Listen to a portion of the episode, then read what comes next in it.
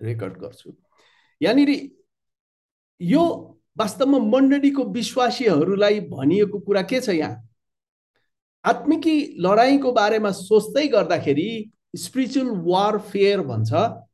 त्यो बुझ्नुभन्दा पहिला चाहिँ हामी के बन्नुपर्ने? हाम्रो मण्डली के हुनुपर्ने? हामीमा कस्तो कुरालाई महत्त्व हुनुपर्ने? यो कुरो हरेक व्यक्ति किनभने यो एउटा पोइन्ट के छ भने नि हामी संसारमा जे चलिरहेछ पोलिटिक्समा पोलिटिक्समा राजनीतिमा संसारमा जे चलिरहेछ संस्कृतिमा कल्चरमा संसारमा जे चलिरहेछ अरू विभिन्न किसिमका सामाजिक कुराहरूमा त्यसको प्रभाव चर्चमा आउँछ। त्यो प्रभाव आउन नदिन तपाईँ र ममा पवित्र आत्माको मण्डलाउने कुरा तपाईँ र मलाई नयाँ जीवन दिएपछि त्यही कारणले पावले भन्छ नि। कोही ख्रिस्टमा छ भने नयाँ सृष्टि। हामी त नयाँ सृष्टि new creature it's a totally बुझ्नुपर्ने कुरा हो। कोही ख्रिस्टमा छ भने त ऊ त नयाँ सृष्टि भनेको चाहिँ उसको उसको शरीर त एउटै रहन्छ। तर उसको हृदय बदलिन्छ। उसको सोच बदलिन्छ। उसको विचार बदलिन्छ। तपाईँले हेर्नुहुन्छ रोमी बाह्र अध्यायमा वास्तवमा मैले अस्तिदेखि एउटा कुरा सिकिरहेको छु चर्चमा प्रचार गर्दाखेरि ग्रिफन थोमस भन्ने एकजना बेलायतको इङ्ल्यान्डको स्कलर नै हो एकदमै गिफ्टेड प्रिचर। अनि यो यो आत्मिकी जागृतिको बारेमा कुरा गर्दाखेरि चाहिँ उसको शिक्षालाई चाहिँ एकदमै विचार गर्छन्। जस्टिफिकेसन सेङ्टिफिकेसन ग्लोरिफिकेसन यो विषय मैले सिकाइरहेको थिएँ। तपाईँहरू कतिजनाले सुन्नु भएको छ रोमी रोमीको पुस्तकमा। तर त्योभन्दा अगाडि चाहिँ कन्डेमिनेसन यो पनि सिक्नुपर्छ। कन्डेमिनेसन चाहिँ ख्रिस्म नहुनेहरूलाई चाहिँ दण्डको आज्ञा क्रोधका सन्तान क्रोधका सन्तान। अनि जब यसुमा विश्वास गरेर नयाँ जीवन पाउँछन् उनीहरू नयाँ सृष्टि हुन्छन्। क्रोधको सन्तानबाट परिवर्तन हुन्छ। त्यो मान्छेले रोमी त्यस कारणले रोमीको पुस्तक एकदमै सुसमाचार बुझ्नलाई रूपान्तरण यो पुरानो परमेश्वरको क्रोधको सन्तान आदमको स्वभावबाट टोटल पुरानो मनुष्यत्व भनेर तपाईँको रोमी छ अध्यायमा। हामी त ख्रिससँगै मर्नुपर्छ। पुरानो मनुष्यत्व चाहिँ क्रुसमा टाङ्नुपर्छ रोमी छमा क्लियर छ। तपाईँ र ममा पुरानो मनुष्यत्व जिउँदो छ भनेदेखि चाहिँ हामीमा ख्रिसको आत्मा नभएको प्रमाण हो। अनि त्यो पुरानो मनुष्यत्वको कुरा चाहिँ आजकल मण्डलीमा प्यात्त देखिन्छ। त्यही कारणले मान्छे के हुन्छ? उनीहरूको महत्वकाङ्क्षाको लागि आफू आफू एक हुन खोज्छन्। यो शैतानको काम हो। तपाईँलाई म क्लियर भनिदिन्छु। तपाईँले यो नसोच्नुहोस् कि म परमेश्वरको सेवा गर्छु। परमेश्वरको सेवा गर्न त्यतिखेर तयार हुन्छ त्यो मान्छे जब उसमा नयाँ सृष्टि हुन्छ। उसमा नयाँ कुरा हुन्छ अनि यहाँनिर पावलले एकदमै क्लियर भन्छ। यहाँ के भन्छ? यसकारण म प्रभुको निम्ति एक कैदी तिमीहरूलाई आग्रहपूर्वक बिन्ती गर्दछु कि जुन बोलावटमा तिमीहरू बोलाएका छौ त्यही योग्यको जीवनयापन गर। यो बोलावटको कुरा वास्तवमा दुई किसिमको छ। एउटा बोलावट भनेको चाहिँ हाम्रो सेवाको बोलावट भने चाहिँ वरदान अनुसार आउँछ। कहिलेकाहीँ बोलावटबाट वरदान आउँछ। मैले बाइबल कलेजमा सिकेको धेरै मान्छेको धेरै कुरा छ। मैले अघि सुरुमै ब्याकग्राउन्ड तपाईँलाई दिएको के थिएँ भनेदेखि संसारको चर्चहरूमा धेरै किसिमका मान्छेका विचारहरू छन्। त्यही कारणले हामीले त्यो संसारको चर त्यस्तो छ त्यस कारण हामी पनि त्यस्तो भन्ने हुँदैन। सबभन्दा पहिलो पोइन्ट तपाईँ र मैले आफैलाई जाँच्नुपर्छ यहाँनिर। यही कुरो म प्रचार गर्न खोजिरहेको छु। किन म अमेरिकाबाट तपाईँलाई म भन्दैछु अमेरिकाबाट दिन दिन हप्ता हप्ता प्रचार गर्छु। किनभने तपाईँको एक्टिभिटी देखेर मलाई थाहा हुन्छ कि यो नयाँ सृष्टि हुन बाँकी छ। यो ख्रिसको आत्माको अगुवाई बुझ्न बाँकी छ। त्यो कारणले म चाहन्छु कि तपाईँमा बोलावट योग्यको जीवन होस्। बोलावट योग्यको जीवन कसरी हुन्छ? ख्रिसमा पाएको नयाँ जीवन जब सुरु हुन्छ। तपाईँलाई मैले यो एफएसीमा पढ्दै थिएँ।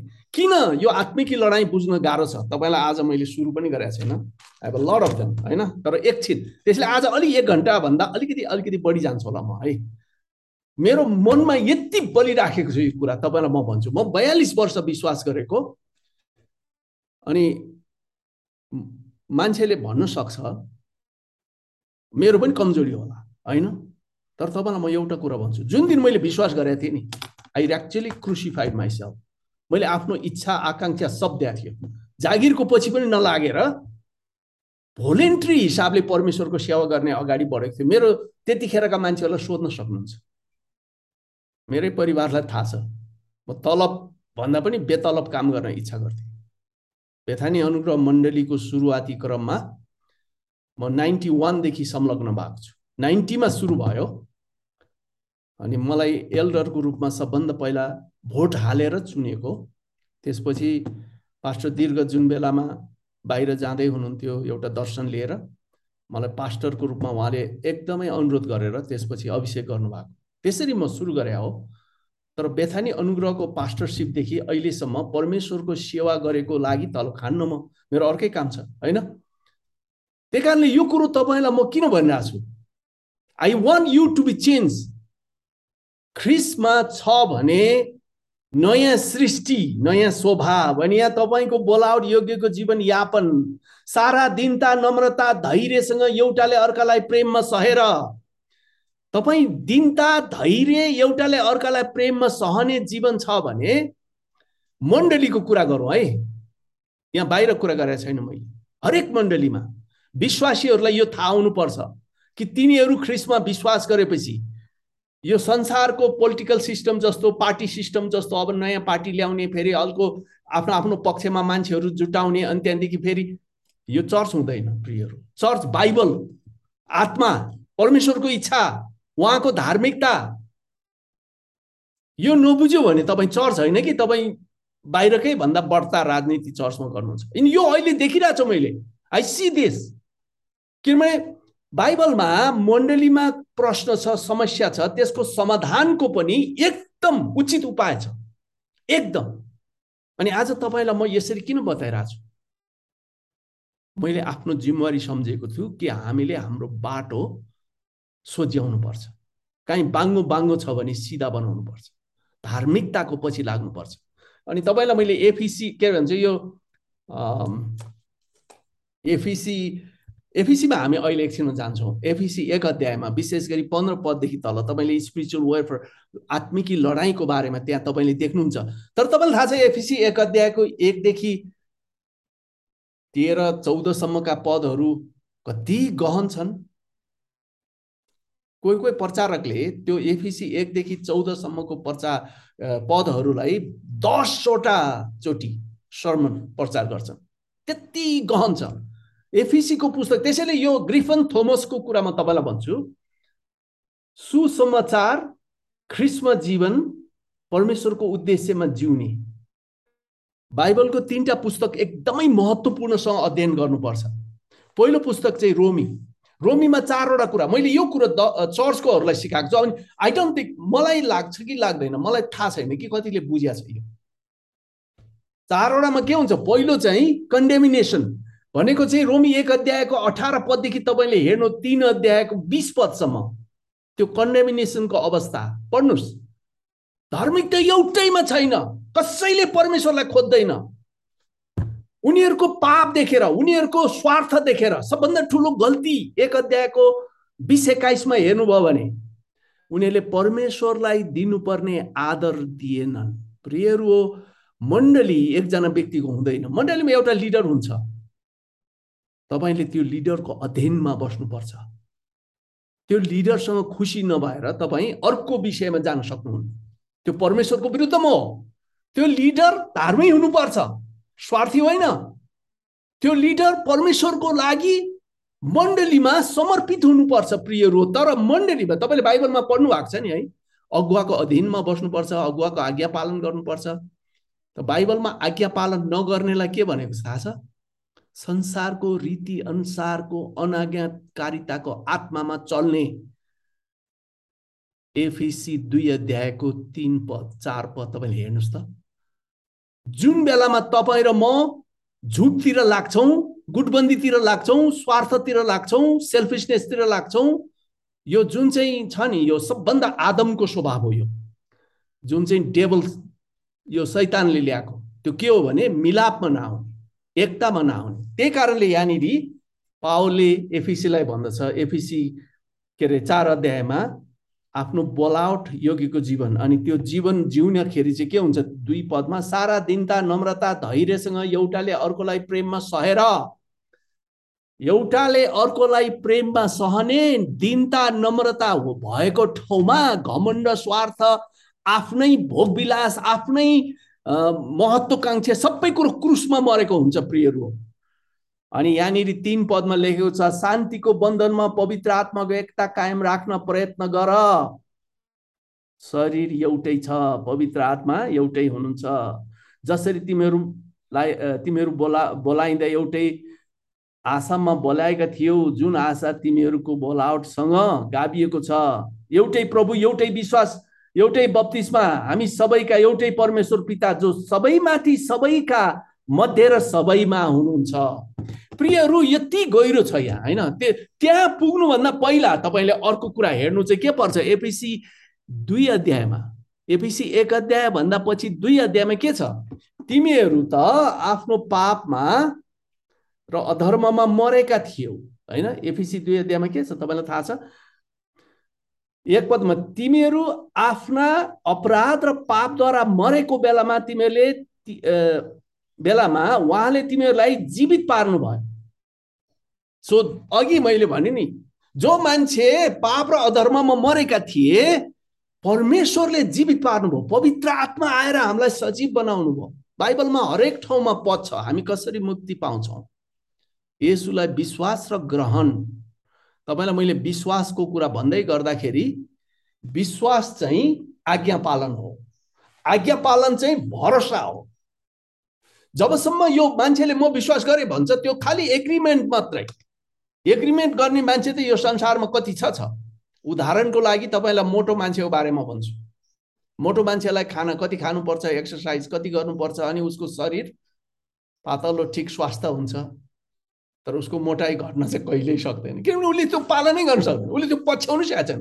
टोटल भरोसा गर्ने मान्छे के हुन्छ? टोटल एप्लाई गर्नुपर्छ प्रियहरू। अब यहाँनिर त्यो पनि ठिक उदाहरण मिलेन।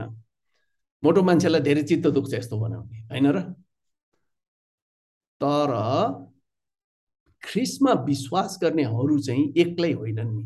यो त परमेश्वरद्वारा हो। त आजको आत्मिकी लडाइँको बारेमा कुरा गर्दै गर्दा हामी परमेश्वरमा हाम्रो स्थान कहाँ छ? यो कुरोले सबभन्दा ठुलो विजयताको कुरा ल्याउँदछ। यानि यहाँनिर मैले एफिसीमा त्यही कारणले मैले अहिले भर्खे तिमीहरू आफ्नो अपराध र पापद्वारा मरेको बेलामा उहाँले तिमीहरूलाई जीवित पार्नुभयो। यिनैमा यस संसारको रीति अनुसार आकाशको शक्तिको मालिस अनुसार अनाज्ञाकारिताका सन्तानमा पहिले काम गर्ने आत्मा अनुसार तिमीहरू अघि एकपल्ट चल्दै थियौ।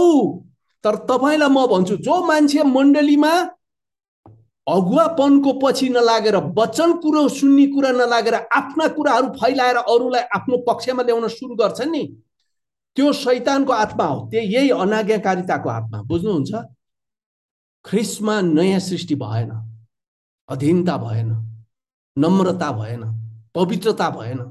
त्यसैले मण्डलीमा पावलले वास्तवमा पहिलो कोरन्थी एकदम जरुरी छ पढ्नलाई। तपाईँलाई म पहिलो कोरन्थीमा एउटा कुरा पढ्न चाहन्छु।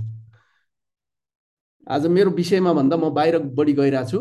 सायद बाहिर बाहिरै सितिन्छ कि जस्तो पनि लाग्छ। तर तपाईँलाई म पहिलो कुरो थिएँ इट्स इट्स डिप किन डिप छ भनेदेखि तपाईँलाई म भन्न चाहन्छु कोरन्थको मण्डली जो पावलले सुरु गरेका उनको प्रचार सुनेका अब त्यतिखेर त किताब त छैन नि। त्यतिखेर किताब छैन बाइबल छैन। यो कोरन्थको पत्र पावलले लेखेर पठाउँछ। अनि त्यो बेलामा यो कोरन्थको पत्र के हुन्थ्यो थाहा छ? लेखेर लगेको कुरा चाहिँ सबैको मान्छे भेला गरेर सुरुदेखि अहिले हामी कोरन्थमा कति कतिवटा अध्याय छ पढ्छौँ नि पन्ध्र सोह्र सत्र अध्याय होइन? पहिलो कोरन्थीमा कति अध्याय छ? कसले भन्न सक्छ? यस्तो कुरा सम्झनुहुन्छ तपाईँ? पहिलो कोरन्थीमा सोह्र अध्याय छ होइन? हामी सोह्र अध्यायलाई अझै यो तपाईँलाई मैले पहिलो कोरन्थी दुई अध्याय यहाँ पल्टाइरहेको छु दुई अध्यायलाई पढ्दाखेरि कति कुरा छ कति कुरा छ। तर त्यो बेलामा त्यो सोह्रै अध्याय एउटा चुट सबै वान सिटिङमा एकचोटि बसेर खर्र सब पढिन्थ्यो। त्यही कारण तपाईँलाई परमेश्वरको वचनको कुरामा तपाईँले कुरा गर्दाखेरि मान्छेले अमेरिकाबाट प्रचार गरोस् अर्को ठाउँबाट प्रचार गरोस् वचनको कुरा हो नि होइन? पावल त्यहाँ थियो र कुरन्तमा थिएन नि। समस्या समाधान गर्नुहोस् न यार। परमेश्वरको काम गरौँ न हामी। मान्छेहरूले जुन आफ्नो महत्त्वकांक्षा छ त्यसलाई क्रुसमा टाङ्नुपर्छ र परमेश्वरको आज्ञा के छ त्यो मान्नुपर्छ। किनभने सैतानले आज पनि मण्डलीमा त्यही युक्ति चलाउँछ जुन कोरन्तको मण्डलीमा चलाएको थियो। शैतानको स्वभावहरू त्यही हुन्। आजका मान्छेहरू पनि परमेश्वरको आत्माको अगुवाईलाई चाहिँ नमान्नेहरू ख्रिसलाई आफ्नो जीवनमा प्रभु पुरा नमानेका। यसु प्रभुको आज्ञा सबैभन्दा ठुलो कुरा। परमेश्वरलाई सारा हृदयले सारा समझले सारा शक्तिले प्रेम गर्ने। जसले परमेश्वरलाई त्यो भनेको के? यसुलाई सारा हृदयले सारा शक्तिले प्रेम गर्ने। यसुको वचन एक एक कुरा तपाईँहरू मेरो जीवनमा हुनु पर्यो। त्यो प्रेम गरेको कुरा त्यो जब यसु प्रभुले भन्नुहुन्छ नि होइन? पहिलो योहन्ना पनि भन्नुहुन्छ योहन्ना पन्ध्र अध्यायको नौ दस पदतिर पनि भन्नुहुन्छ। हामी यसुको प्रेममा कसरी हुन्छौँ? हामीले यसुलाई प्रेम कसरी देखाउँछौँ? उहाँको आज्ञा पालन अब फेरि त्यहाँ फर्केर हेऱ्यो भने त्यो आज्ञा पालन के हो? विश्वास त विश्वास के हो? भरोसा त्यो चिन्ता सिन्ता सब जान्छ। किन तपाईँको जीवन त परमेश्वरमा राखिसक्यो।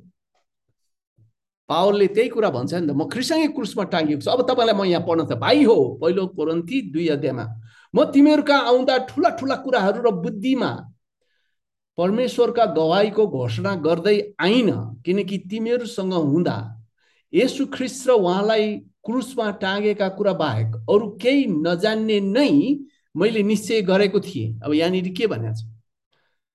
तिमीहरूकोमा आउँदाखेरि मुख्य कुरा चाहिँ के? ख्रिस र उहाँ क्रुसमा टाँगिएको। बुद्धि ज्ञान समझमा होइन। तर आजका मान्छेहरू के छन्? यो बुद्धि र ज्ञान समझको पछि लाग्छ। त्यही कारणले उनीहरूको बुद्धि हामीले सुनेन। उनीहरूले पनि कन्ट्रोल गर्नु पर्यो। प्रियहरू हो अधीनमा जानु पर्यो। समर्पणमा जानु पर्यो। आज्ञा पालनमा जानु पर्यो।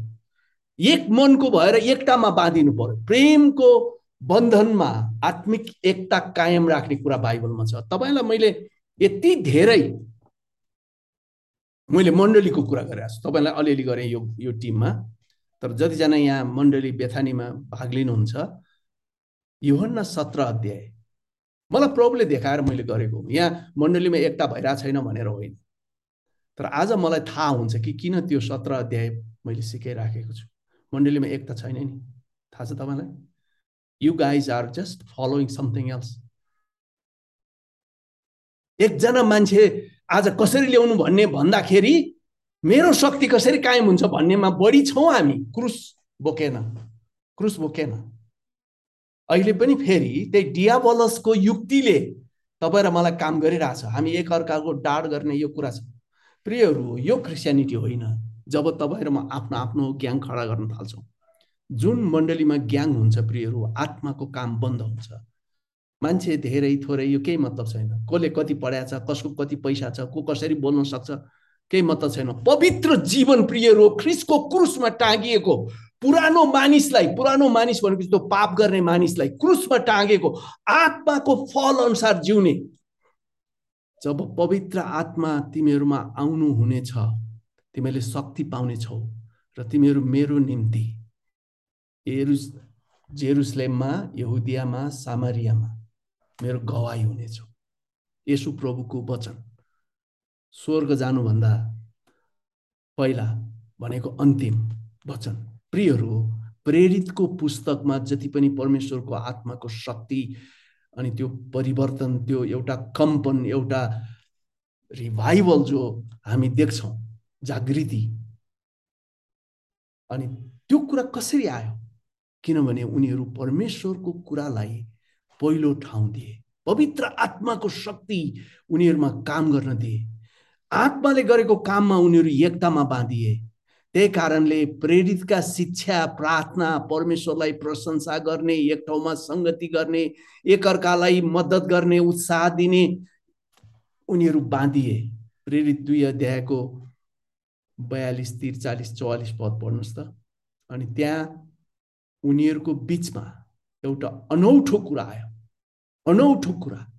त्यो परमेश्वरको उपस्थितिले मानिसहरूलाई एउटा डर भन्ने एउटा अङ्ग्रेजीमा अ भन्छ। अ भनेको चाहिँ त्यो परमेश्वरको उपस्थितिमा यस्तो खालको त्यो राप जस्तै एउटा परमेश्वरको पराक्रमको अनुभव उनीहरूले गरे। अब उनीहरू कुनै पनि रीतिले स्वार्थ घमण्ड ईर्ष्या आफ्नो व्यक्तिगत सेल्फिस कुराको लागि होइन। परमेश्वरमा कायल हुन थाले। थाहा छ मण्डलीमा जागृति जब मान्छेले आफ्नो गल्ती मानेर कायल हुन थाल्छ त्यो त्यहाँ जागृति हुन्छ। किन त्यो त्यो कायल त्यतिखेर हुन्छ जतिखेर उसको अगाडि परमेश्वरको उपस्थितिको ताजा अनुभव त्यो राप आउँछ। प्रियहरू मण्डली परमेश्वरको उपस्थितिको ठाउँ।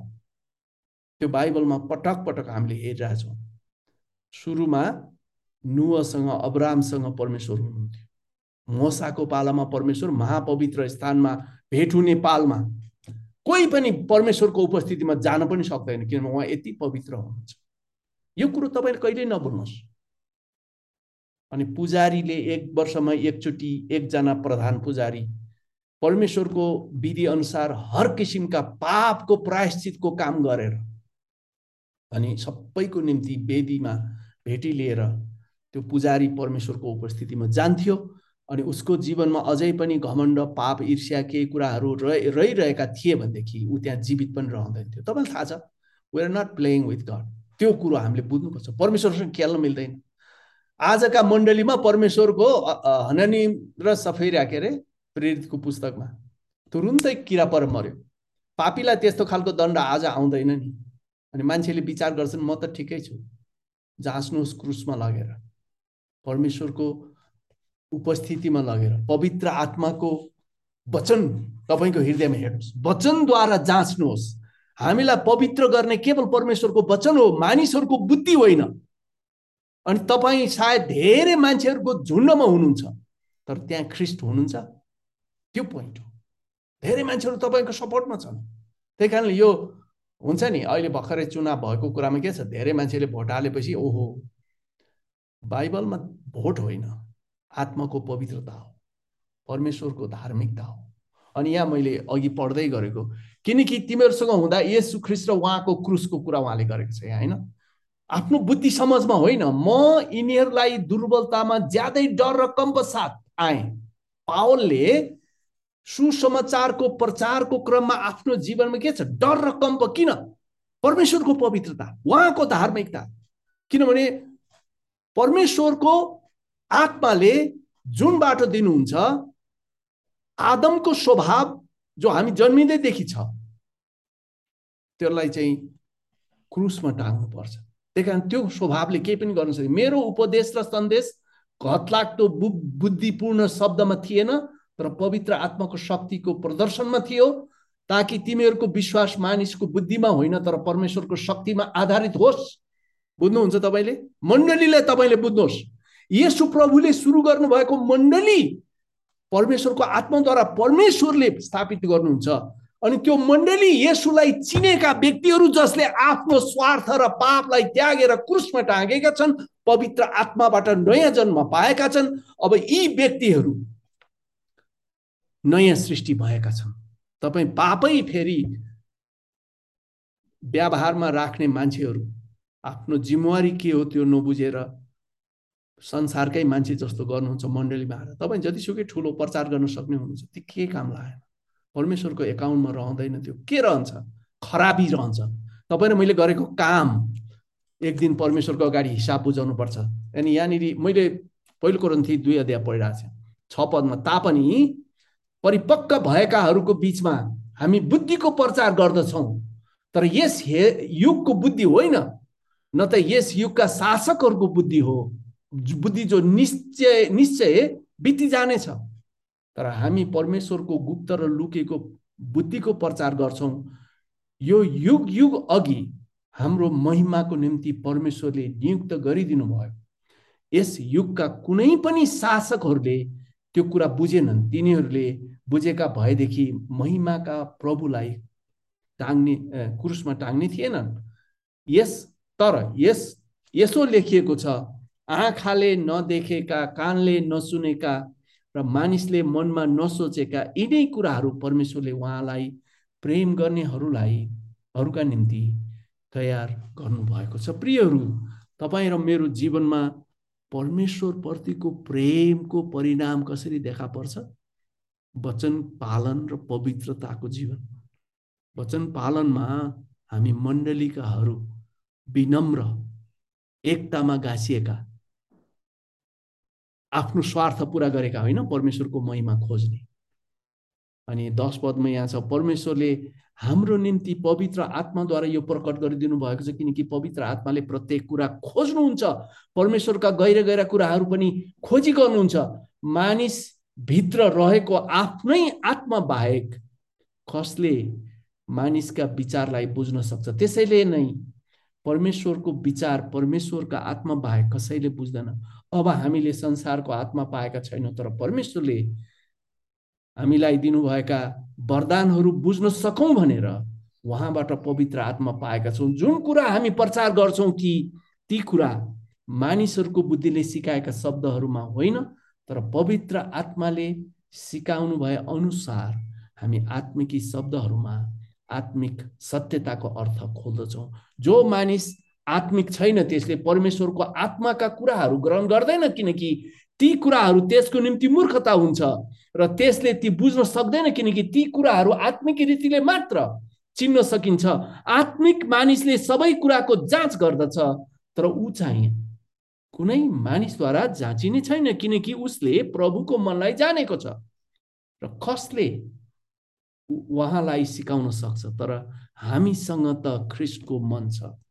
अनि यो पहिलो कोरन्थी दुईको अन्तिम कुरा यो जति माथि भनेको छ नि अर्को आत्मा अर्को विचार। तर जो क्रुसको सिद्धान्तबाट अगाडि बढ्छ जसको जीवनमा क्रुसले पुरा काम गरे हुन्छ उसको सोच विचार चाहिँ के हुन्छ? ख्रिस्टको जस्तो हुन्छ। यहाँनिर यो अन्तिममा सोह्र पदको हामीसँग ख्रिसको मन छ। भन्ने शब्द जुन छ नि हामीसँग ख्रिसको मन छ भनेको चाहिँ त्यो मन चाहिँ तपाईँले बुझ्नुपर्छ। त्यो मन भनेको चाहिँ वास्तवमा विचार हो। आत्मिकी लडाइँ चाहिँ विचारको लडाइँ हो। मान्छेहरू जुन चाहिँ समाजमा विभिन्न किसिमका पक्षपात पक्षमा हुन्छन् विभिन्न ग्रुपमा हुन्छन् विभिन्न तरिकामा हुन्छन् राजनैतिक हिसाबले पनि तपाईँले देख्नुहुन्छ एउटा विद्रोहको आन्दोलन गएर अहिले प्रधानमन्त्री भइरहेछ यो कहाँबाट आयो? मनबाट यो समाजबाट होइन? विचारबाट। अनि त्यो विचार पनि भन्दा भन्दै धेरै जस्तो झुट्टा हुँदै अहिले फेल खायो। अहिले उसैको विरुद्धमा धेरै मान्छेहरू कटाक्ष गरिरहेछ। केही गर्नु सक्दैन? बुझ्नुहुन्छ? संसारमा देखिन्छ। तर तपाईँ र म त्यही संसारको विचारमा छौँ कि ख्रिसको मन छ हामीमा? ए यहाँ मलाई यो के अरे फिलिपी दुईमा पावलले पाँच पदमा के भन्छ? तिमीहरूमा यस्तो मन होस् जो ख्रिस्ट यसुमा पनि थियो। अघि के भन्यो? हामीसित त ख्रिस्टको मन छ। तिमीहरूमा यस्तो मन होस् जो ख्रिस्ट यसुमा पनि थियो। होइन? त्यसलाई अङ्ग्रेजीमा के लेखा छ? तपाईँ अङ्ग्रेजी नबु नबुझे पनि म अङ्ग्रेजी have this एटिच्युड in yourself which was also in Christ Jesus अब अघि मन भन्यो यहाँ अहिले त एटिच्युड आयो। एटिच्युड होइन? बुझ्नुहुन्छ? अघि मन भन्यो अहिले एटिच्युड आयो। तिमीहरूमा पनि यस्तो एटिच्युड होस् जो यसो ख्रिस्टमा थियो होइन? तपाईँलाई अब यहाँनिर तपाईँलाई अङ्ग्रेजीमा अघि मैले पढेको पहिलो कुरन्ती दुईको स्वरमा के छ? But we have the mind of Christ तपाईँलाई म बताउनु कोसिस गरिरहेको छु किनभने हामी नेपालीमा कहिले काहीँ मन भन्यो भने सबै कुरा बुझ्दैनौँ। ए मन। मन भने पनि माइन्ड हो र विचार हो र यो बुझ्दैनौँ होइन? मन त यहाँको कुरा गर्छौँ। यहाँ हो तर यहाँबाट यहाँ अनि मात्रै ठिक हुन्छ। मान्छेको यहाँ धेरै छ यहाँ छैन। अनि मान्छेको यहाँ छैन यहाँ छ तर गलत कुरामा लागिरहेको हुन्छ। किनभने यहाँबाट चाहिँ यहाँ सुध्रिन्छ। यहाँबाट चाहिँ काम हुन्छ। यहाँ मात्रै भएर काम लाग्दैन।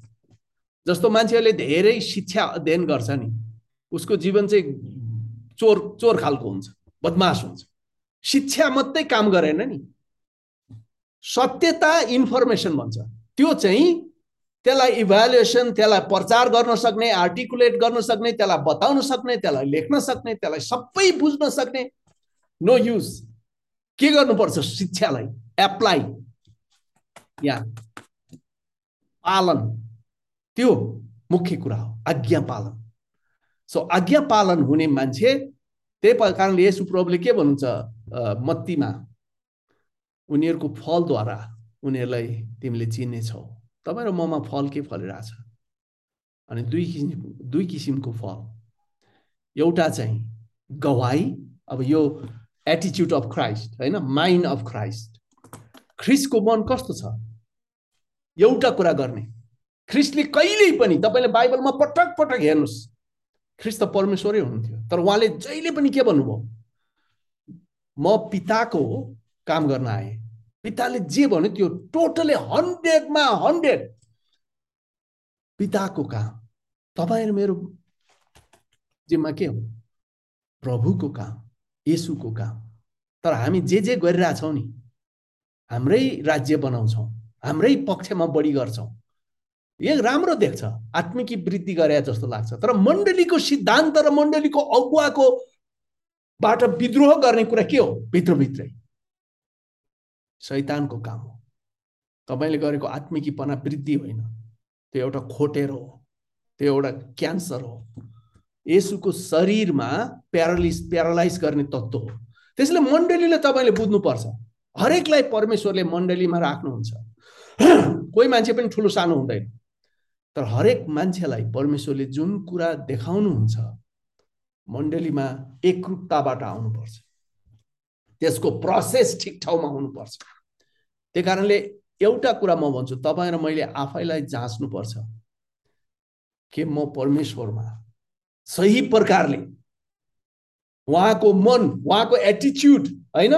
उहाँको माइन्ड भनेको चाहिँ सोच विचार योजना भावना जम्मै कुरा। कुन कुरालाई मान्यता दिने कुन कुरालाई मन पराउने कुन व्यक्तिलाई पछ्याउने कसलाई फाइदा दिने कसको कुरा सुन्ने यो सबै कुरा यहाँबाट गर्छ। तपाईँ म जो ख्रिसका छोराछोरी भएका छौँ विश्वासद्वारा ख्रिसका चेला भएका छौँ परमेश्वरको छोराछोरी तपाईँ र मेरो मन ख्रिसको जस्तो भयो भने के हुन्छ? हामी मण्डलीमा एकता आत्मिकी एकतामा बाँधिएको। अनि यसु प्रभुले चाहिँ प्रार्थना गर्नुभयो योहन्ना सत्र अध्यायमा तिनीहरू पवित्र हुने कुरा पनि छ त्यहाँ। सायद त्यो अठार उन्नाइस पदमा होइन? तपाईँलाई त्यो म एकचोटि पढ्न चाहन्छु। किनभने आज मेरो विषयमा गएन म। तपाईँलाई मैले यही कुरा भने। तर एफिसीको एक दुईवटा पद चाहिँ म पढ्ने विचार छ तपाईँलाई। र मैले अहिले हेर्न लागेको त्यसले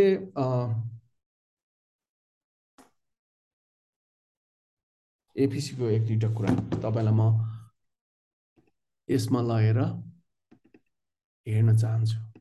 त्यसपछि हामी सिद्धाउँछौँ एक दुईवटा कुरा तपाईँलाई किनभने धेरै टाइम नभयो भने अर्को पाँच सात मिनट तपाईँलाई यो कुरा गर्न चाहन्छु म। दस मिनट बाँकी छ।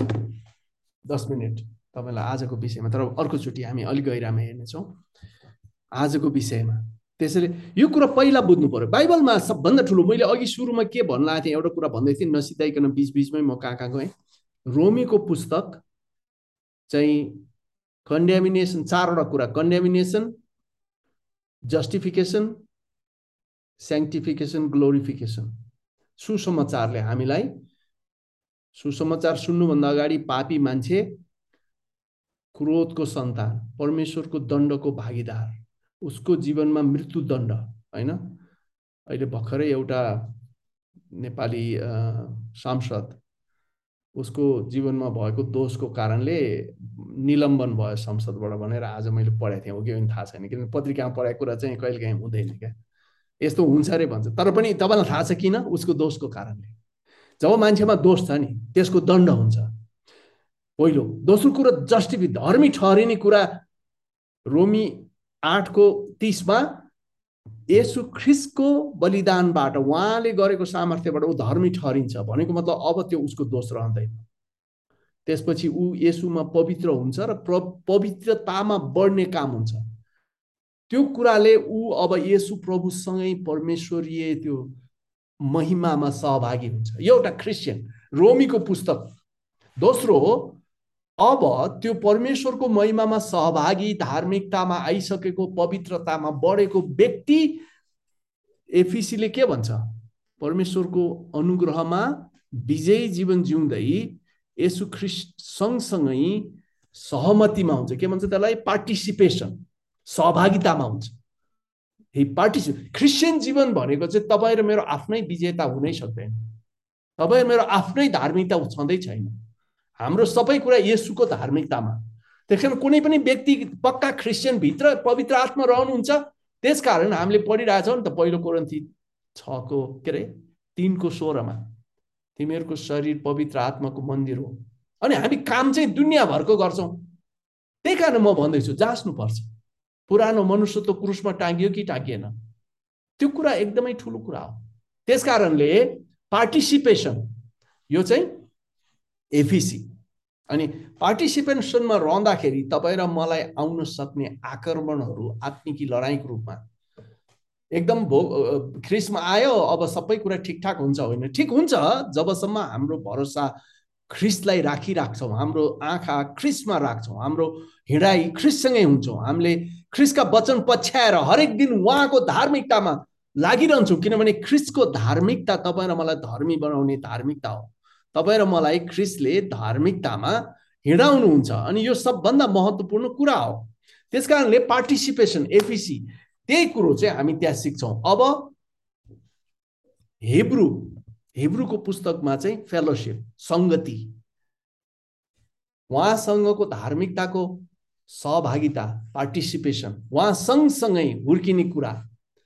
अनि यो सुसमाचार रोमीको पुस्तकको सबै काम हामीमा हुन्छ भनेदेखि चाहिँ हामी के हुन्छ? जीवित परमेश्वर सर्वशक्तिमान परमेश्वर उहाँको महिमाको उपस्थितिमा तपाईँ र म दिनदिनै उहाँको सङ्गतिमा हुन्छौँ। तपाईँ र मेरो मस्तिष्क अब विरोधाभास फुट कुनै कुराको एकदम अर्कै खालको फल फल्न थाल्छ। पवित्र आत्माको फल फले फलेको व्यक्ति कस्तो हुन्छ? जब प्रेम। भनेको त उसले सबैलाई प्रेम गर्छ शत्रुलाई पनि। आनन्द शान्ति धीरज दया सहनशीलता आत्मसंयम धेरै कुराहरू छन् त्यहाँ होइन? तर जब मान्छे विद्रोह गर्छ नि त्यो त्यो त्यो कुरा त सबै हराउँछ नि। उसलाई एउटा अर्को कुराले डोर्याइराखेको हुन्छ। प्रियहरू यो कुरो क्लियर बुझ्नुपर्छ।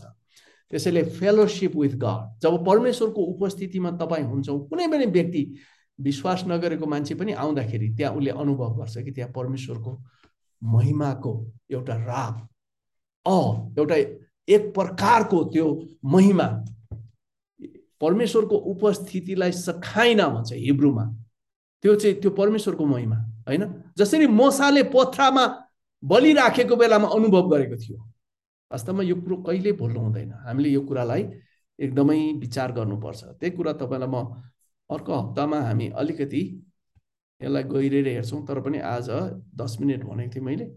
तपाईँलाई अलिकति यो कुराहरू चाहिँ पढ्न चाहन्छु हिब्रूमा अनि यहाँ पहिलो कुरा चाहिँ हेब्रु पन्ध्रमा सुरु गर्दाखेरि प्रभु यसुप्रति रहेको तिमीहरूको विश्वास र सबै सन्तहरूप्रति तिमीहरूका प्रेमको विषयमा मैले सुनेको कारणले नै मेरो प्रार्थना तिमीहरूलाई सम्झना गर्दै तिमीहरूका निम्ति धन्यवाद दिन म थामिन्न। पावलले यो दुईटा पदमा के भन्छ? एफिसीको मण्डलीको मानिसहरूको कुरा सुन्दाखेरि भन्दाखेरि त्यहाँ उनीहरूको जागृति उनीहरूको धार्मिकता उनीहरूको परमेश्वरलाई महिमा गर्ने सेवा उसले चाहिँ धन्यवादी भएको कुरा यहाँ छ। अनि उसले मेरो प्रार्थना सम्झना गर्दै भनेको चाहिँ उसले पहिलाको प्रार्थना पनि सम्झना गर्छ। यहाँनिर अब अझै उसले के प्रार्थना गर्छ? एफिसी सत्रदेखि भन्दाखेरि म प्रार्थना गर्दछु कि तिमीहरू हाम्रा प्रभु येसु ख्रिसका परमेश्वर महिमा का पिताले तिमीहरूलाई उहाँको विषयको ज्ञानमा बुद्धि र प्रकाशको आत्मा देऊ ल तपाईँलाई भन्नुहोस्। कुनै पनि व्यक्ति जो ख्रिस्टमा छ परमेश्वरले दिनुभएको बुद्धि उहाँको विषयको ज्ञानमा बुद्धि र प्रकाशको आत्मा कसरी आउँछ? यो यो बुद्धि र प्रकाशको आत्मा चाहिँ के कुरा हो? उहाँको विषयको ज्ञान। जसले परमेश्वरको पवित्रता र परमेश्वरको कुरा सुन्छ परमेश्वरको वचन जो परमेश्वरले बोल्नु भएको छ हन्ड्रेड पर्सेन्ट त्यसलाई आफ्नो जीवनमा लागू गर्छ। त्यो मान्छे त उसको जीवनमा खालि लक्ष्य एउटा हुन्छ त्यो कसरी परमेश्वरको महिमा गर्ने? परमेश्वरको महिमा गर्ने व्यक्ति गलत मार्गमा हिँड्दैन। सबभन्दा ठुलो कुरा परमेश्वरको महिमा हाम्रो जीवनमा ख्रिसलाई उचाल्दाखेरि हुन्छ। तपाईँको र मेरो ग्याङ खडा गरेर हुँदैन। ग्याङले त मान्छेको आत्मिकी वृद्धिलाई रोकिदिन्छ। शैतानको कामलाई प्रोत्साहन दिन्छ। प्रियहरू यो कुरो बुझ्नुपर्छ। कोही पनि मान्छेको प्रश्न होला पास्टर नराम्रो छ। मान्छेले भनेको कुरा चित्त बुझेन। तपाईँलाई म एउटा कुरा भन्छु। प्रार्थना गर्नुहोस्। तर मान्छेहरूसँग कुरा फैलाएर नहिँड्नुहोस् त्यो त्यो गोसेप हो त्यो पाप हो त्यो परमेश्वरको विरुद्ध हुन्छ। मण्डलीमा यो सबभन्दा ठुलो रोग हो यो पहिलादेखि। अहिले भर्खर हामीले अहिले तपाईँलाई पहिलो कोरन्ती मैले सबै एकैचोटि पढ्ने हो भने तपाईँले बुझ्नुहुन्छ त्यहाँ के हो। किनभने त्यहाँ सबै समस्या लेखेको छ। के के छ मण्डलीमा? सबै घमण्डका कुरा एकले अर्कालाई बेविचार गरेको कुरा रुपियाँ पैसामा ठगेको कुरा हर किसिमका कुरा डाहा गरेको कुरा त्यहाँ छ। प्रियहरू आत्मिकी लडाइँ अब तपाईँलाई आत्मिकी लडाइँको कुरा गर्दा तिनवटा दुई मिनट मात्रै बाँकी छ तर म तिन चार मिनट अरू लिन्छु। आत्मिकी लडाइँ तिनवटा स्तर बुझ्नुपर्छ स्पिरिचुअल यो रियलम भन्छ अङ्ग्रेजीमा त्यो क्षेत्रहरू। एउटा पृथ्वी संसार जो तपाईँ र म फिजिकल रूपमा रहन्छौँ। अनि अर्को चाहिँ वायुमण्डल जहाँ चाहिँ ग्यासहरू हावाहरू छ। त्योभन्दा माथि ग्यास हावा पनि छैन। मान्छे चन्द्रमामा जाँदा अक्सिजन लिएर जानु पर्यो होइन? आकाश भनौँ त्यो एउटा हामीले फिजिकल रूपमा बुझ्ने कुरा भयो।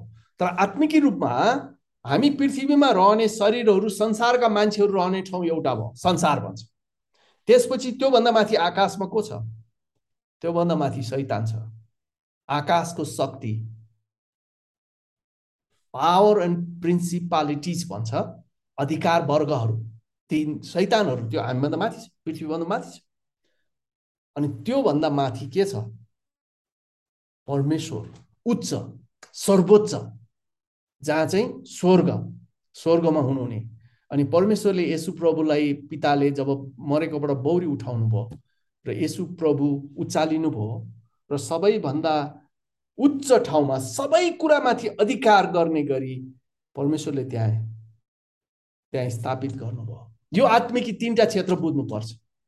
अनि तपाईँ र म जसले ख्रिस्टमा विश्वास गर्छौँ हामी यसो सँगसँगै स्वर्गीय स्थानमा बसालिएका हुन्छौँ। तपाईँलाई धेरै पदहरू अर्को हप्ता हामी अलिकति यसको बारेमा हेर्छौँ। तर फेरि सैतानले परीक्षा दिएर हामीलाई संसारकै एक्टिभिटी संसारकै बिजनेस संसारकै क्रियाकलापमा यहाँ ल्याउँछ अनि हामी एक अर्कामा शैतानको काम गर्न थाल्छौँ। अनि त्यसपछि गोसेप हुन्छ अनि त्यसपछि डाहा हुन्छ। अनि त्यसपछि घमण्डका काम हुन्छ लोभका काम हुन्छ सबै किसिमका काम हुन्छ संसारमा। किनभने शैतानले हामीलाई त्यो माथिबाट तल ल्याउन चाहन्छ। अनि बाइबलमा के लेखिएको रहेछ भनेदेखि वास्तवमा यो आत्मिकी लडाइँ चाहिँ कुनै पनि विश्वासीले यसुमा आफ्नो जीवन विश्वास गरेर मुक्ति पाएपछि शैतानको आक्रमण आउँछ तर त्यो व्यक्तिले जबसम्म सुरु गर्दैन नि अनुमति दिँदैन शैतानले के पनि गर्न सक्दैन। अङ्ग्रेजीमा इनिसिएसन भन्छ। एनिवे म अठार पद पढ्छु। म यो पनि प्रार्थना गर्दछु कि तिमीहरूको हृदयका आँखा उज्यालो होस् र कुन आशाको निम्ति उहाँले तिमीहरूलाई बोलाउनु भएको छ र सन्तहरूमा उहाँको महिमित उत्तराधिकारको सम्पत्ति के हो सो तिमीहरूले जान्न सक। अनि यहाँ उन्नाइसमा अब यहाँनिर यो यो एक्सप्लेन गर्ने अर्को हप्ता हामी अलिकति हेर्छौँ। यहाँ एकदमै महत्त्वपूर्ण कुरा छ। होइन उहाँले तिनीहरूलाई बोलाउनु भयो। के? आँखा उज्यालो होस्। हृदयको आँखा उज्यालो होस्। अनि यहाँनिर त्यो उज्यालो नभएसम्म परमेश्वरले हाम्रो आँखा नखोलेसम्म उहाँले कुन आशामा बोलाउनु भयो? सन्त भनेको चाहिँ पाप गर्न छोडेका व्यक्ति हो। परमेश्वरको निम्ति अलग भएका व्यक्तिहरू। महिमाको उत्तराधिकारको सम्पत्ति के हो भनेर उसलाई थाहा हुन्छ। किनभने त्यो आँखा यसोले खोल्नुहुन्छ। त्यसपछि अर्को कुरा के छ? तिनीहरू त्यो जान्न सक्ने कुरा त्यो परमेश्वरले हुन्छ। त्यसको लागि एफिसका विश्वासीहरूलाई पावरले यहाँ प्रार्थना गरिरहेका छन्। उन्नाइस पदमा यहाँ के लेखेको छ? अनि हामी विश्वास गरेकाहरूको निम्ति उहाँको शक्तिको असीम महानता के हो? अब अर्को कुरो एउटा आशा के हो? उत्तराधिकार के हो? असीम महानता के हो? उहाँको शक्तिको। यो उहाँले हामीलाई जानकारी दिनुहुन्छ। उहाँद्वारा हामी बुझ्दछौँ। सो तिमीहरू जान्न सक। अनि त्यो शक्ति उहाँको महान सामर्थ्यको काम नै हो। यो सबै कुरा उहाँको महान सामर्थ्यको काम भनेको चाहिँ यसु ख्रिस संसारमा आउनु भएर पापीको लागि क्रुसमा बलिदान गर्नु भएर सबै पाप र सैतान सम्पूर्ण शक्ति अन्धकारलाई कुल्चिएर त्यसमाथि विजय गरेर उहाँ मुर्दा हुनुभयो। त्यसको दण्ड तिरिदिनु भयो तपाईँ र म मर्ने ठाउँमा मरिदिनु भयो तर परमेश्वरलाई मुर्दाबाट बौरी उठाएर फेरि हामीले हिब्रूमा सबै अरू ठाउँमा पढ्दाखेरि के हुन्छ? परमेश्वरले उहाँलाई सबै कुरा दिनुभयो। जो उहाँले पृथ्वीमा पुरा गर्नुभयो जब उहाँले ख्रिस्टलाई मरेकाबाट जीवित पार्नुभयो अनि स्वर्गीय स्थानमा आफ्नै दाहिने बाहुलीमा बसाल्नु भयो यसु प्रभु त्यो सामर्थ्यको काम परमेश्वरले गर्नुभयो उहाँद्वारा। उहाँलाई फेरि बौरी उठाउनु भयो र यहाँनिर के छ? स्वर्गीय स्थानमा बसाल्नु भयो अब यहाँनिर अर्को एक्काइस पदमा के छ?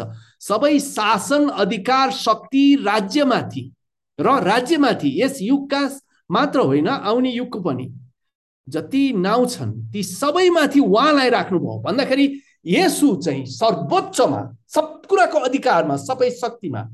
अनि त्यही कुरा यसु प्रभुले मत्ती अठाइसको अठार पदमा भन्नुहुन्छ। सबै शक्ति मलाई दिएको छ। तपाईँलाई थाहा छ है? त्यो हाम्रो प्रभु येसु जसले हाम्रो उद्धारकर्ताको काम गर्नुहुन्छ जो मध्यस्थकर्ता भएर परमेश्वरको दाहिने बाहुलीमा हाम्रो निम्ति मध्यस्थकर्ता गरिराख्नु भएको छ प्रार्थना गरिरहेको हुन्छ अहिले पनि होइन? हामी धार्मिकतामा हिँडोस् भनेर हामीमा शैतानको आत्माले काम नगरोस् भनेर। यहाँ बाइसमा के छ? परमेश्वरले सबै कुरा उहाँका पाउमुनि राखिदिनु भयो र मण्डलीको निम्ति उहाँलाई नै सबै कुराको शिर बनाइदिनु भयो। यसु प्रभु मण्डलीको शिर र जो मण्डलीको शिर हुनुहुन्छ सबै कुरामाथि अधिकार गर्ने सर्वोच्चमा रहनुहुन्छ। मण्डलीको शिर हुनुहुन्छ अनि मण्डली चाहिँ यसुको शरीर जुन मण्डली उहाँको शरीर उहाँको पूर्णता हो र उहाँले नै सबै थोक परिपूर्ण पार्नुहुन्छ। तपाईँले यो मैले पन्ध्रदेखि एफिसी एक अध्याय पढेँ। तपाईँले घरिघरि पढ्नुहोस् यसलाई। तपाईँ क्लियर बुझ्नुहुन्छ? तपाईँले यसुको लोकेसन बुझ्नुहुन्छ। कसरी यसु उच्चमा हुनुहुन्छ? कसरी मानिसलाई उद्धार दिनलाई उहाँ तयार हुनुभयो सक्नुभयो? अब दुई अध्यायमा तपाईँले जानुभयो भने अब त्यो उद्धार तपाईँ र मलाई र फेरि तपाईँ र मलाई नै फेरि त्यही उच्च ठाउँमा उहाँले राख्नुहुन्छ। यो कुरो हामी यहाँ देख्छौँ। दुईमा के छ? तिमीहरू आफ्नो अपराध र पापद्वारा मरेको बेलामा उहाँले तिमीहरूलाई जीवित पार्नुभयो। यिनै दुई पदमा यिनैमा यस संसारको रीति अनुसार आकाशको शक्तिको मालिक अनुसार अनाज्ञाकारिताका सन्तानमा अहिले काम गर्ने आत्मा अनुसार तिमीहरू अघि एकपल्ट चल्दै थियो। प्रियहरू विश्वासमा मुक्ति नपाएका अघि एक अध्यायको मरेका पापमा यो आत्मा काम गर्छ। संसारको रीति अनुसार आकाशको शक्तिको मालिक अनुसार भनेको सैतान। अनि अनाज्ञाकारिताका सन्तानमा अहिले काम गर्ने आत्मा। जति मानिसहरू अहिले संसारमा परमेश्वरलाई चिन्दैनन् उनीहरू अनाज्ञाकारिताका सन्तान हुन्। शैतानका छोराछोरी हुन्। बाइबलमा छ क्लियर। तपाईँहरू म जो चर्चमा जान्छौँ अहिले पनि शैतानको काम गर्छौँ। तपाईँले जान्नुहोस् वास्तवमा सिरियस कुरा हो। तपाईँको पश्चाताप कसरी भयो? Did you really follow Jesus Christ in a wholehearted manner कि तपाईँको वरिपरिको मान्छेहरू छ जसले तपाईँलाई दिनदिनै शैतानको दूत भएर फिस्स फिस्स फिस्स फिस्स फिस्स भाँड्ने काम गर्छ। प्रियहरू मण्डली ठुलो जमात होइन। ख्रिसको आत्माद्वारा चलाइएको उहाँको रगतले धोइएको उहाँको धार्मिकतालाई व्यवहारमा ल्याउने एउटा पवित्र यसुको शरीर हो। प्रियहरू हामीले यही रूपमा आफ्नो जीवनमा मण्डलीमा जिउनु पर्छ अनि यहाँनिर यो कुरा एकदम महत्त्वपूर्ण छ। हामी आफैलाई जाँच्नुपर्छ। जहिले पनि आफ्नो घमण्ड किनभने संसारको सोच विचारले गर्दाखेरि तपाईँलाई म भन्छु मानिसहरूको अगाडि कसैले मलाई अलिकति होचो हुने खालको कुरा गरिदियो मेरो नाम लिइदिएन मैले गरेको कामको प्रशंसा गरिदिएन मलाई के हुन्छ? भित्रभित्रै अलिअलि कस्तो कस्तो लाग्छ। एकदमै निराश लाग्छ एकदमै ममा एकदमै अशान्ति आउँछ। थाहा छ त्यो कहाँबाट आउँछ? त्यो वास्तवमा शैतानबाट आउँछ। त्यो शैतानमा हाम्रो जो बानी व्यवहार छ नि ख्रिस्टमा आउँदाखेरि पनि मरिसक्यो आउँदैन। तर जो मान्छे मर्छ नि प्रियहरू त्यो मैले तपाईँलाई जर्ज मुलरको बारेमा भनेको थिएँ नि एक दिन थियो जुन दिन जर्ज मुलर आफ्नै ओपिनियन संसारको मान्छेको ओपिनियन मेरो आफ्नो अभिलाषा मेरो परिवारको अभिलाषा dead that's how you become Christian we're dead we live for Christ अनि मलाई थाहा छ धेरै मान्छेहरू यस्तो खालको बुझ्या छैन सुसमाचार. That's why we see all the time मण्डलीमा सबै संसारको काम। अनि त्यस कारण यो आत्मिकी लडाइँमा जो ठाउँमा हामी अनि यहाँ संसारमा काम गर्ने आत्माअनुसार अघि एकपल्ट चल्दथ्यो यो चाहिँ ती मानिसहरू जो चाहिँ परमेश्वरलाई पछ्या छैन। यहाँनिर हेर्नुहोस् तिन पदमा। तिनी मध्ये हामी सबै पनि शरीर र मनका इच्छा पुरा गरेर आफ्नो पापमय स्वभावका लालसामा अघि जिउथ्यौँ र बाँकी मानिस जति हामी स्वभावैले क्रोधका सन्तान थियौँ प्रियहरू। ख्रिसको धार्मिकता आफ्नो स्वार्थलाई क्रुसमा नमार्नेहरूको स्वभाव तपाईँ र ममा एक दिन थियो तर दुःखको कुरो आज धेरै क्रिस्चियनमा देखिन्छ नि यो। त्यही कारण हामीले यो वचन हेरिराखेका छौँ। अब यहाँ चार र पाँचमा के छ? यो परिवर्तन तपाईँ र ममा परमेश्वरले ल्याउनुहुन्छ। अनि आज तपाईँ र मैले विश्वास र भरोसा गरेर यसमा जिउनुपर्छ। तर परमेश्वर जो कृपामा धनी हुनुहुन्छ उहाँले आफ्नो महान प्रेमद्वारा हामीलाई प्रेम गर्नुभयो। यस कारण पापमा हामी मरेका भए तापनि उहाँले हामीलाई ख्रिससँगै जीवित पार्नुभयो प्रियहरू हो तपाईँ र मलाई ख्रिससँगै अब त्यो मृत्युमा होइन आत्मामा जीवित पार्नुभयो। अनुग्रहबाट नै तिमीहरूले उद्धार पाएका छौ अनि छ पदमा। र उहाँसँग हामीलाई उठाउनु भयो यो नभुल्नुहोस् प्रियहरू जीवित मात्रै पार्नु भएन।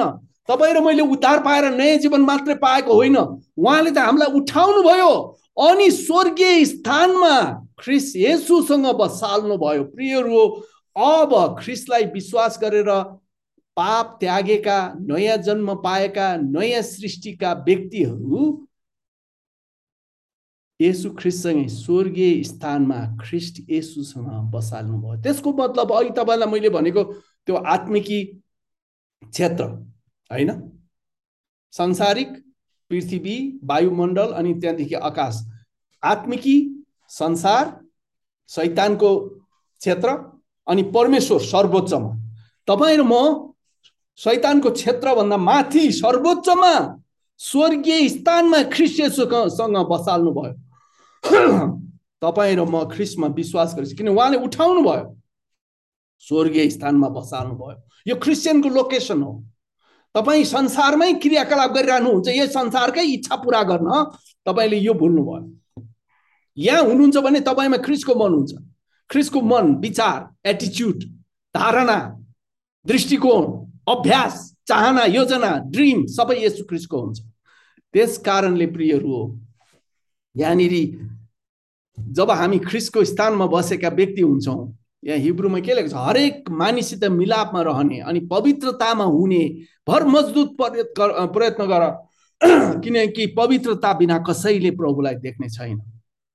अनि अर्को ठाउँमा छ ध्यान देऊ कि कुनै मानिस परमेश्वरको अनुग्रहबाट वञ्चित नहोस् नत्रता तितोपनको जरा टुसाएर त्यसले फा त्यसले फाटो ल्याउला र धेरैजनालाई बिटुलो पार्ला.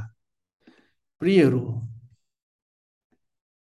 यो एफिसी एक अध्यायको पन्ध्रदेखि तेइससम्म तपाईँलाई जुन मैले पढेको छु त्यहाँ के छ? पहिलो कुरा यसु ख्रिस कहाँ हुनुहुन्छ? उहाँको अधिकार के हो? उहाँद्वारा परमेश्वरले के गर्नुभयो? अनि त्यो उहाँद्वारा परमेश्वरले गर्नुभएको आफ्नो सामर्थ्यको काम जो हो त्यो तपाईँ र मेरो लागि र त्यो द्वारा तपाईँ र मलाई उठाएर स्वर्गीय स्थानमा बसाल्नु भयो अब तपाईँ र म परमेश्वरको छोराछोरी जस्तै उहाँको फल उहाँको फल पवित्र आत्माको फलमा जिउने एकअर्कालाई प्रेममा एकअर्कामा एकतामा एकअर्कामा परमेश्वरको महिमाको निम्ति जिउने व्यक्तिहरू बनाउनुहुन्छ। प्रियहरू मण्डलीमा हामी जानेहरूको लक्ष्य के हुन्छ? आत्मा नजित्ने प्रति एकदमै भित्रैदेखि बोझ गरेका हुन्छ। कसरी मान्छेलाई ख्रिस्म ल्याउने उनीहरूले प्रार्थना गर्छन् उनीहरूले सुसमाचार सुनाउँछन् जुन मौका मिल्छ तर एउटा एउटा मिलेर अर्काको विरुद्धमा खडा हुँदैन। त्यस कारण यो कुरो म घरिघरि दोहोऱ्याउँछु किनभने सैतानले सबभन्दा ठुलो आक्रमण मण्डलीमा अनि परिवारमा गर्छ। जब तपाईँ शैतानको आक्रमण चिन्नुहुन्न स्वार्थ मनपर्छ नि यो संसारमा। अहिले भर्खर त तँलाई चाहिँ मन्त्री दिन लाग्यो प्रधानमन्त्री भन्यो भने त मान्छेलाई खुसी लाग्दैन। हत्तपत्त दौडिन्छ नि होइन? हामीलाई त के को मन्त्री नि? कसैले अलिक सानो कुरा एउटा दियो भने एउटा आइफोन कसैले दियो भने है? जे पनि काम लाग्यो नि। होइन? अमेरिका जाने टिकट अहिले डिबी पर्नेहरूको डिबी पर्छ होइन? अब के के हुन्छ? डिबी पर्नु पनि राम्रै कुरा हो। अब मैले दिएका उदाहरणहरू त्यति उपयुक्त छैन। तर प्रियहरू मैले तपाईँलाई एउटै कुरा मनमा दिलाउन खा आँटेको छु कि तपाईँसँग ख्रिस्टको एटिच्युड छ कि छैन? पहिलो कोरन्ती दुईको स्वर पदको अन्त। क्रिस्चियनमा त हुनै पर्यो नि। त्यो ख्रिस्टको एटिच्युड हुने मान्छेहरू चाहिँ कहाँ हुन्छ? स्वर्गीय स्थानमा परमेश्वरले उठाएर यसु ख्रिस्टसँगै सर्वोच्चमा बसाल्नु भएको छ। अनि वास्तवमा कलसी तिन अध्यायमा तिमीहरू ख्रिससँगै जी उठेका छौ भने माथिका कुरा खोर जहाँ ख्रिस रहनु भएको छ ख्रिस जो हाम्रो जीवन हुनुहुन्छ उहाँ प्रकट हुनुहुँदा तिमीहरू पनि ख्रिससँगै प्रकट हुन्छौ। त्यस तपाईँ र मेरो जीवन जब विश्वास गर्छौँ आत्मिक रूपमा त हामी लुकाइएका छौँ। हामी यसुसँगै उच्चमा छौँ। अनि ती शैतान जो हामीभन्दा माथि छ यहाँ फिजिकल रूपमा पृथ्वीभन्दा तपाईँ र मेरो खुट्टा मुनि हुन्छ। तर उसले र मलाई उसले चाहिँ तपाईँ र मलाई आक्रमण कसरी गर्छ? ए यहाँ त तँलाई त मौकै दिएन नि होइन? मौका खोज्नेहरू। शैतानको पासोमा परेर आफ्नो विचारमा बिग्रिन्छन्। अनि अनि सही काम नगरेर मण्डलीको उद्देश्य चाहिँ मण्डली बढाउने काम नगरेर गलत लडाइँमा लड्न थाल्छन्। प्रियहरू होसियारी हुनुहोस् तपाईँ कसको पक्षमा हुनुहुन्छ? परमेश्वरको कि शैतानको? चर्चमा जाँदैमा विश्वास गर्दैमा अगुवा हुँदैमा तपाईँ सबै ठिक छ भन्ने होइन। तपाईँमा आत्माको काम ख्रिसको आत्मा ख्रिसको मन पवित्र आत्माको फल त्यसको प्रमाण हुन्छ। आउनुहोस् हामी प्रार्थना गरौँ। प्रभु हामी तपाईँलाई धन्यवाद दिन्छौँ। अझै बुझाउनुहोस् यी कुराहरू। यो आत्मिकी लडाइँ सैतानले हाम्रो जीवनमा मनद्वारा ल्याउँछ। हामीमा शङ्का ल्याउँछ डाहा ल्याउँछ ईर्ष्या ल्याउँछ घमण्ड ल्याउँछ। कहिलेकाहीँ हामीलाई चित्त दुख्छ अनि हामी विरुद्धमा जान्छौँ। जसरी ज्वार भाटा समुद्रमा छाल जब चन्द्रमा यताउता हुन्छ पानीको टाइड पानीको छाल एकतिर बढ्छ अनि त्यो चन्द्रमा अर्कोतिर हुँदा त्यो छाल फेरि अर्कोतिर फर्किन्छ। प्रभु तपाईँ संसारमा हुँदाखेरि जब यी यहुदीहरूले रोमी सिपाही लाएर तपाईँलाई पक्रे सबै छाल तपाईँको विरुद्धमा थियो। तर तब जमै बौडी उठ्नुभयो। तपाईँले बदल्नु भयो मानिसहरू तपाईँमा विश्वास गरेर अब स्वर्ग जाने बाटो खोलिदिनु भयो प्रभु हामी तपाईँमा विश्वास गर्नेहरू तपाईँको टाइट तपाईँको छाल कता बगेको छ हामी तपाईँसँग बग्नलाई तपाईँले सहायता गर्नुहोस्। एक एकलाई प्रभु एकताको आत्मा दिनुहोस्। नम्रताको आत्मा दिनुहोस्। ख्रिसको शरीरलाई महिमा गर्ने कुराको मन आत्मा हामीलाई दिनुहोस्। गलत काम गर्नेहरूलाई पश्चातापी हृदय दिनुहोस्। प्रभु तपाईँको उद्देश्य त हाम्रो जीवनमा जे छ हामी पुरा गर्न सकौँ। धन्यवाद दिन्छौँ यसु प्रभुको नाउँमा। आमेन।